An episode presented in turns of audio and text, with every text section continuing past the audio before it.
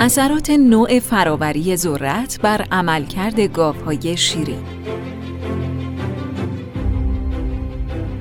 فرموله کردن جیره ها با سطح بالای کربوهیدرات های غیر فیبری یکی از روش های رایج جهت رسیدن به حداکثر تولید شیر در گاوهای شیری پرتولیده.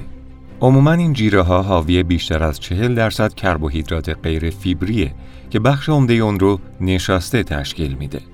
در ایران دانه ذرت منبع اصلی نشاسته است.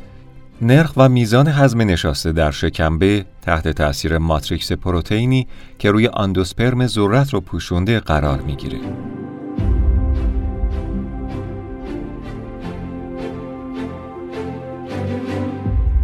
فراوری فیزیکی دانه های غلات مثل آسیاب و فلیک کردن همراه با روش های کارخانه‌ای مثل pellet کردن بر قابلیت هضم کلی نشاسته در گاوهای شیری تأثیر می‌ذاره. رفیعی و دارابی در یک متا آنالیز در سال 2020 گفتند که استفاده از ذرت flake جایگزین ذرت ریز آسیاب شده باعث افزایش قابلیت هضم نشاسته و افزایش تولید شیر میشه.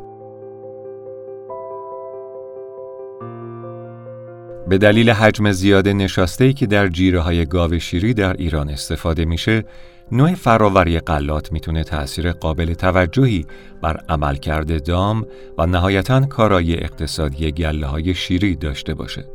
هرچقدر این فراوری باعث افزایش قابلیت هضم نشاسته بشه، می‌تونه به کاهش دفع نشاسته از بدن دام کمک کنه و باعث بهبود راندمان اقتصادی گله بشه. در ایران روش رایج قلات خصوصا دانه ذرت آسیابه. آسیاب کردن روشیه که در سطح مزرعه و توسط کارخانه خوراک دامداری انجام میشه.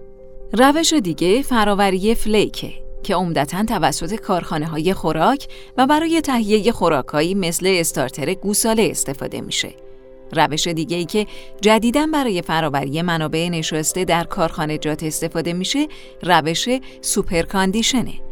در این روش در مقایسه با pellet کردن ذرت مدت زمان بیشتری در conditioner میمونه و تحت دما و رطوبت بیشتری قرار می‌گیره که باعث میشه تا ژلاتین شدن بیشتری اتفاق بیفته.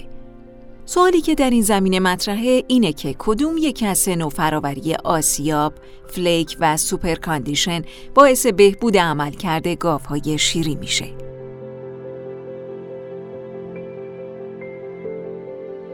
طی آزمایشی در سال 2021 ملک خواهی و همکارانش به بررسی این موضوع پرداختند.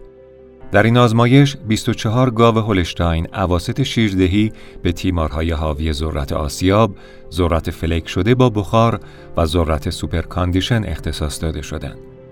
نتایج نشون داده که تولید شیر در جیره ذرت super condition بیشتر از جیره های ذرت آسیاب و flake بود اما به دلیل کاهش چربی شیر در این تیمار تولید شیر تصحیح شده تحت تأثیر تیمار قرار نگرفت. ماده خشک مصرفی هم تفاوتی بین تیمارها نداشت. pH و میزان استات شکمبه در جیره super condition کاهش پیدا کرد. در حالی که نسبت مولی پروپیونات افزایش پیدا کرد.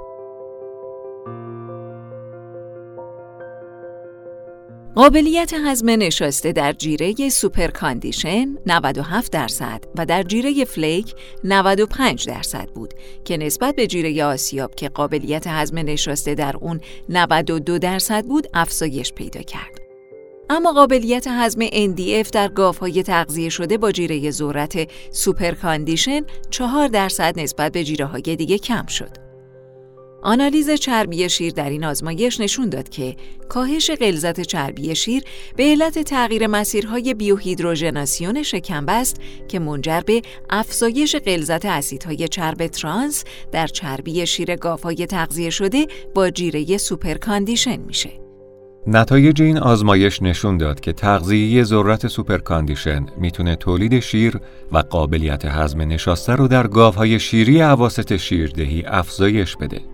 با این حال کاهش چربی شیر ناشی از تغییرات در پیهاش شکمبه و مسیرهای بتا هیدروژناسیون اسیدهای چرب شکمبه ممکنه در همه شرایط مطلوب نباشه.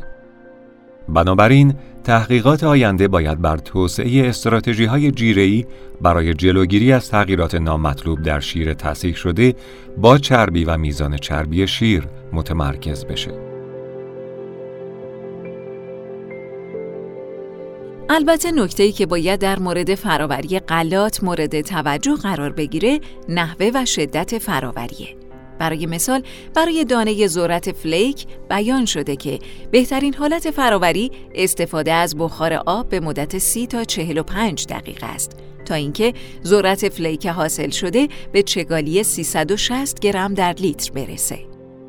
عموما این چگالی ذرت بهترین سطح فراوری ذرت در نظر گرفته شده.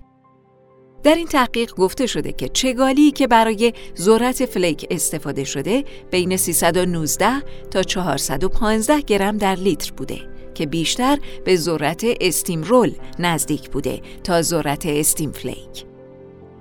به همین دلیل سطح فراوری می‌تونه به شدت بر عملکرد گاوهای مصرف کننده ذرت فراوری شده به صورت flake تأثیر بذاره.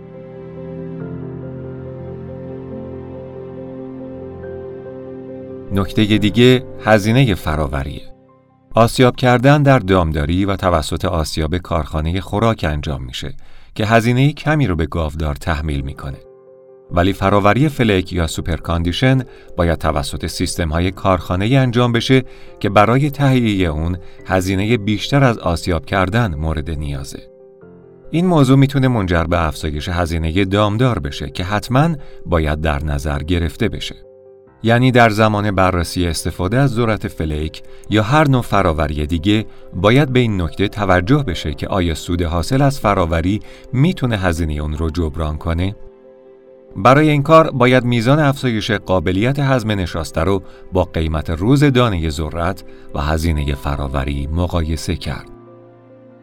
به طور مثال اگر میزان نشاسته دانه ذرت 70 درصد و قیمت هر کیلو دانه ذرت 12 هزار تومان و هزینه هر کیلو flake کردن رو 400 تومان در نظر بگیریم در صورتی که flake کردن بتونه میزان قابلیت هضم نشاسته رو 3 درصد افزایش بده و کاهشی در قابلیت هضم فیبر ایجاد نکنه برای گاودار صرفه اقتصادی داره که ذرت خودش رو flake کنه.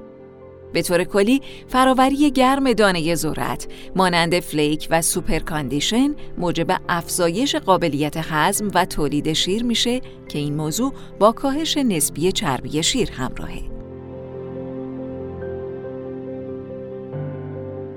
در صورتی که میزان افزایش قابلیت هضم نشاسته بیشتر از هزینه فراوری باشه، برای گاودار به صرفه است تا ذرت خودش رو فلیک کنه.